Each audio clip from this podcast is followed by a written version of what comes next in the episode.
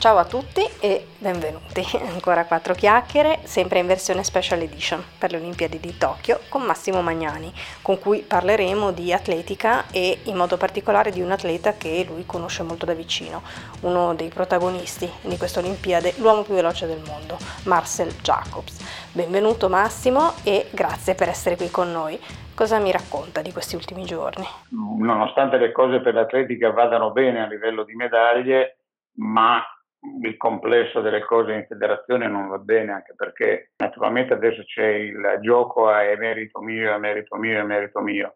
Stefano Mei eh, si è sempre da presidente chiamato fuori da ogni discorso tecnico perché dice c'è una struttura nominata dal precedente consiglio un direttore tecnico così io non intervengo. La struttura poi che era stata nominata ha agito in un certo modo e mm, senza essere particolarmente incisiva, eh, però in qualche modo coloro che avevano nominato questi, questa struttura tecnica e questo direttore tecnico dicono eh no, è merito nostro di questa roba qui. Di fatto non è merito né degli uni né degli altri perché di, me, di fatto è merito dei, degli allenatori personali e degli atleti delle loro società eh, perché di fatto hanno fatto il lavoro vero e proprio, spesso abbandonati a loro stessi, insomma, quindi sono poche le cose seguite direttamente dalla, dalla federazione. Nell'ambito del, eh, di questa vittoria di Jacobs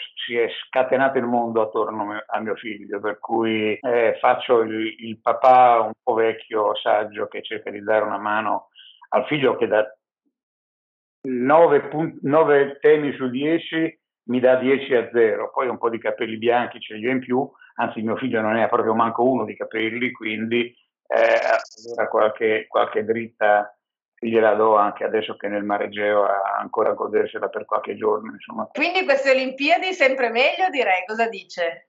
Nel, diciamo che negli ultimi giorni sicuramente sì, eh, meglio perché sono arrivati diversi ori, eh, anche oggi nell'atletica ne è arrivato un altro, il medagliere si arricchisce, ieri è stato un medagliere eh, che si è arricchito con il ciclismo, anche un medagliere, parlando di oro, con uh, una grande gara a squadre dove Ganna, vostro conterraneo, chiamiamolo così, è stato il trascinatore di questo quartetto e quindi beh, il numero delle medaglie ha superato eh, quelle di Rio dell'edizione precedente, quindi già questo è un successo.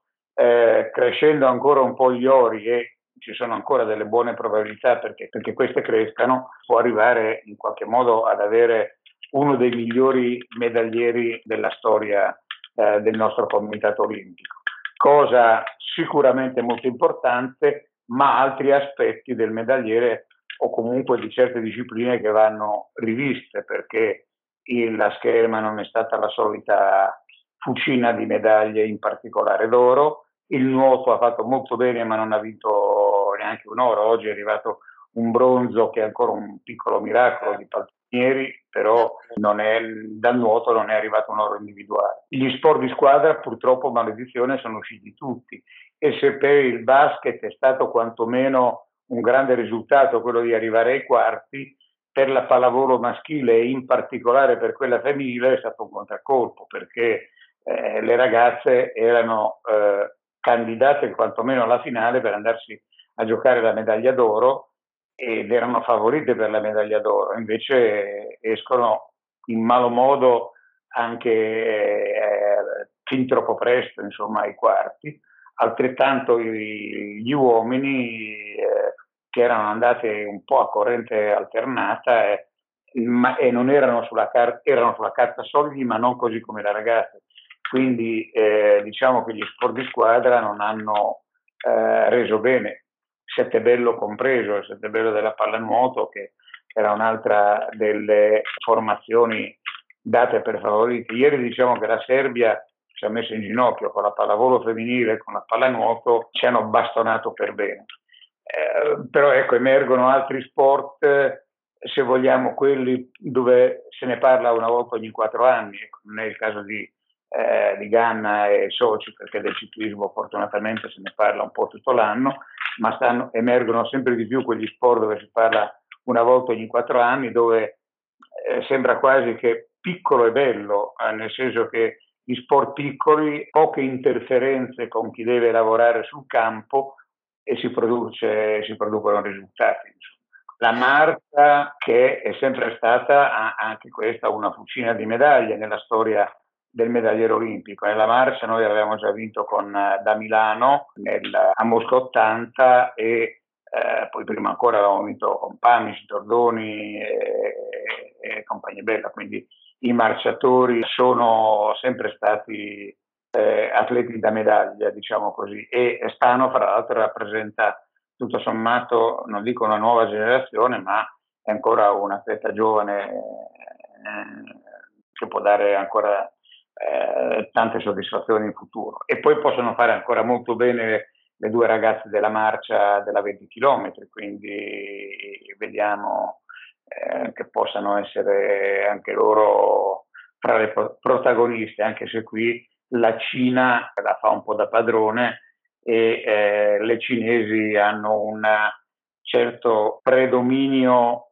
abbastanza marcato a livello mondiale, insomma, quindi le cinesi che molte delle quali sono allenate da un allenatore italiano piemontese di vicino Cuneo che è da Milano, Sandro da Milano. Due cose volevo chiederle delle polemiche futili che ho visto in questi giorni. Eh, la questione delle scarpe e la sì. questione vabbè, del doping che è vergognosa perché non sanno proprio stare al mondo, quindi quella proprio soprassederei. E la questione delle scarpette, mi spieghi un po'?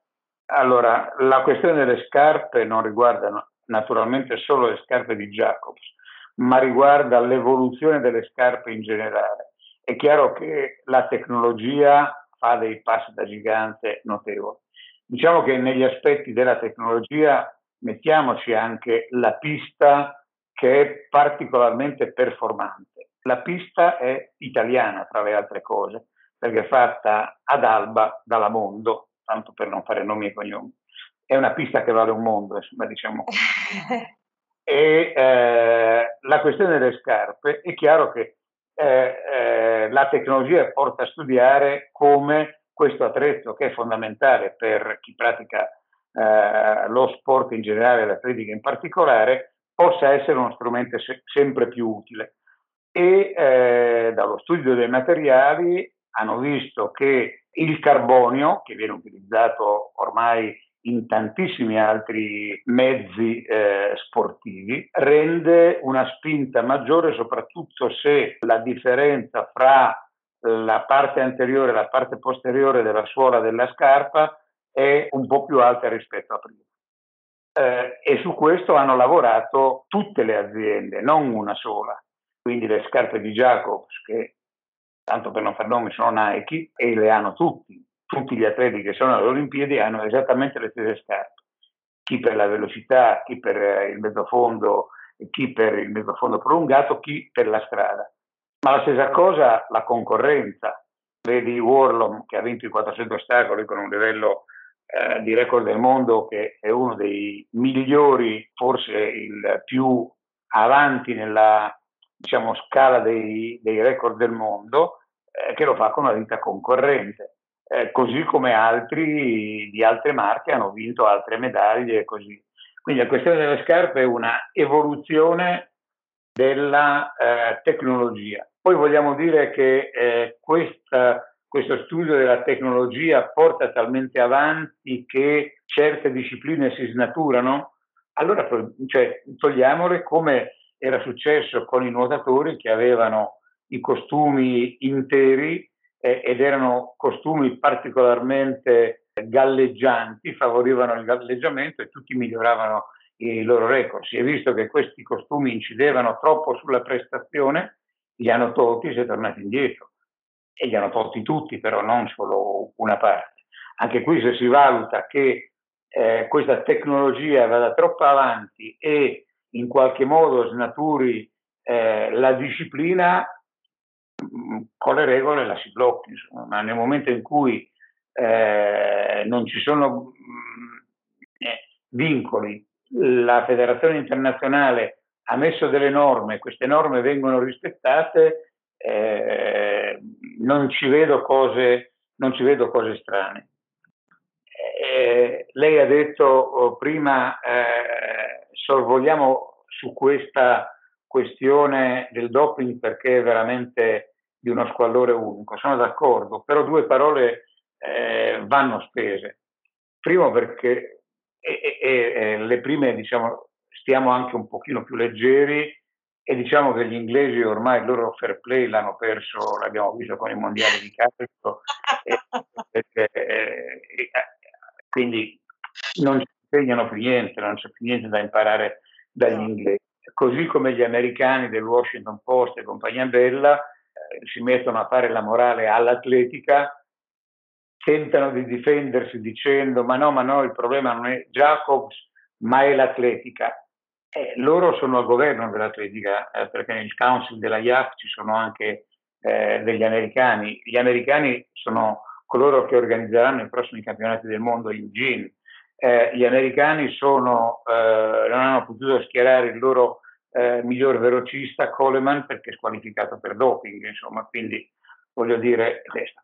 Ma la cosa ancora più triste è che il, l'assist a questa gente par- per parlare gliel'ha dato un italiano. E allora io mi, a, mi, auguro e auspico che il presidente del CONI prenda una posizione ben chiara. Ci si aspettava una prestazione così performante. Io mi ricordo che lei mi aveva detto che nella prima intervista, quando ci siamo conosciuti, lei mi aveva detto che probabilmente insomma era in odore di medaglia.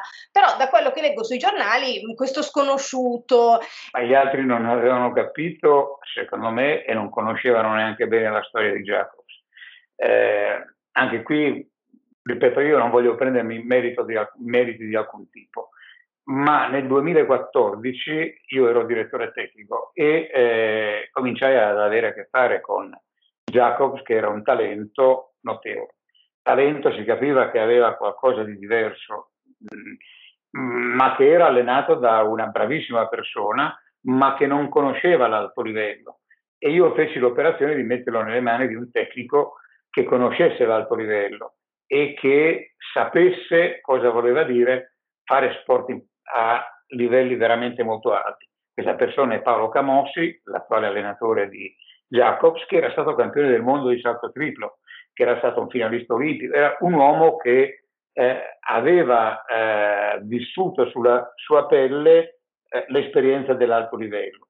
Era un uomo che poi si era formato facendo tutti i corsi di formazione della federazione, quindi al massimo livello e oltre a, ai corsi fatti c'ha ancora un paio di buone qualità, uno il buon senso, l'altro l'intelligenza e che quindi sapeva cosa fare con un soggetto come Jacobs.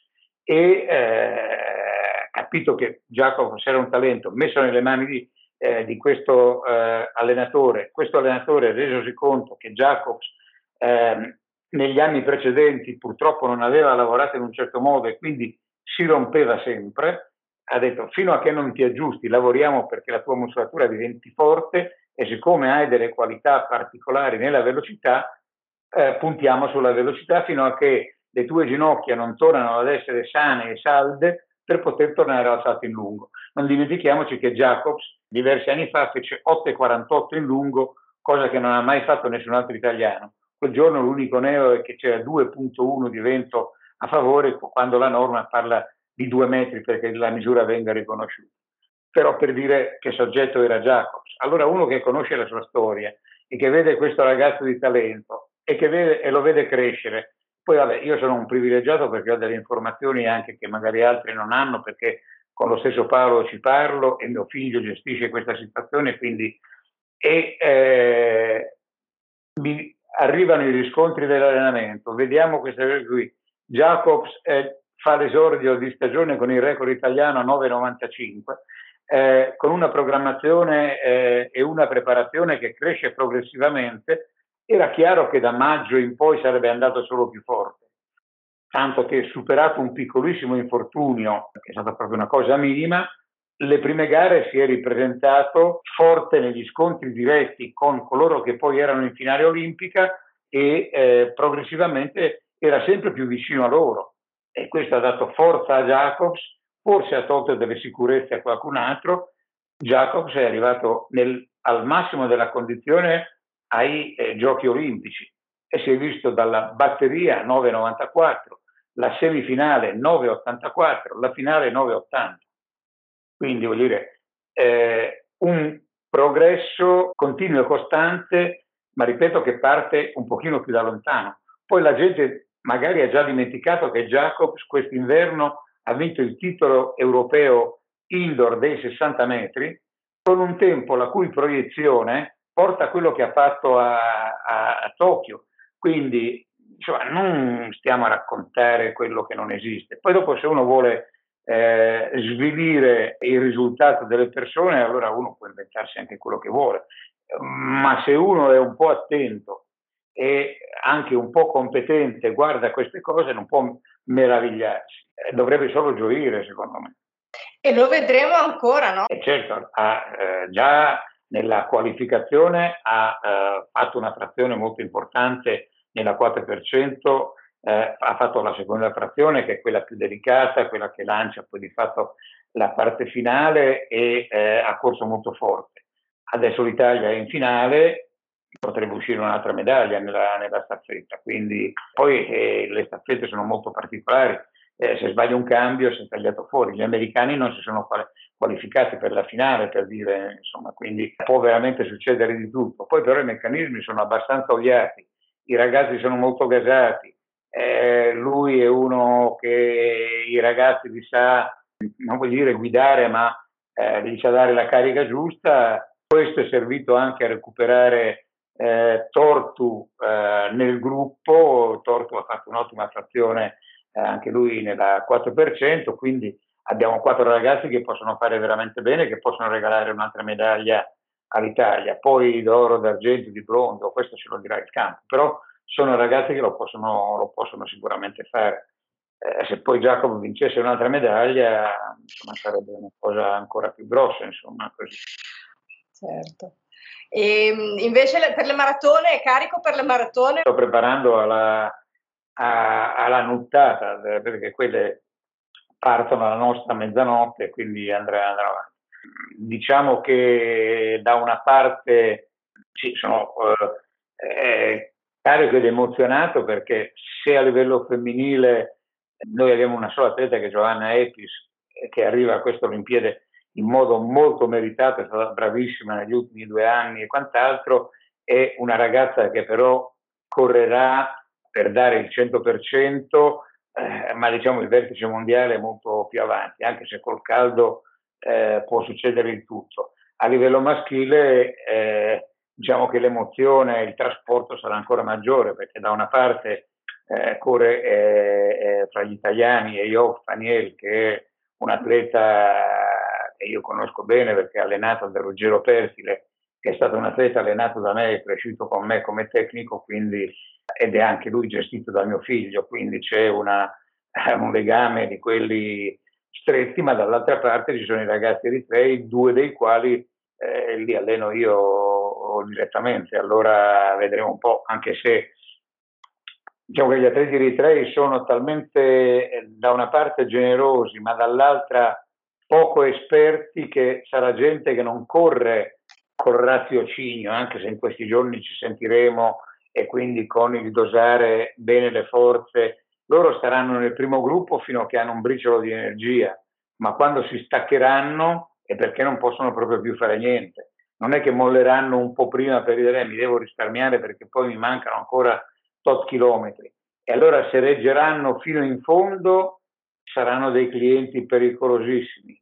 Se però eh, non reggeranno fino in fondo e si staccheranno eh, che ne so, ehm, quando mancano ancora 10 km alla fine, rischiano di arrivare un po' indietro. Eh, poi di qui a domenica ci sentiremo sicuramente via messaggio purtroppo eh, perché non si può fare diversamente. Però ecco, ci parleremo in questo modo, gli ricorderò il dosaggio delle, delle forze e quant'altro e dicendogli di fare riferimento in qualche modo al nostro atleta Eyob eh, Faniel che fra le altre cose è di origine eritrea, quindi anche loro lo conoscono molto bene, quindi sanno che è una pers- un atleta forte, ben preparato e anche tatticamente avveduto, insomma, quindi di solito, insomma, quindi speriamo che l'Olimpiade lo confermi. Insomma. Benissimo, Massimo, grazie mille. E aggiorniamo a, a lunedì. Perfetto, buona serata. Cosa le dico? Buona maratona? Sì, sì, buona maratona perché non la faccio io, la fanno gli altri. Quasi. No. Io la guardo. Arrivederci, a lunedì allora. A lunedì.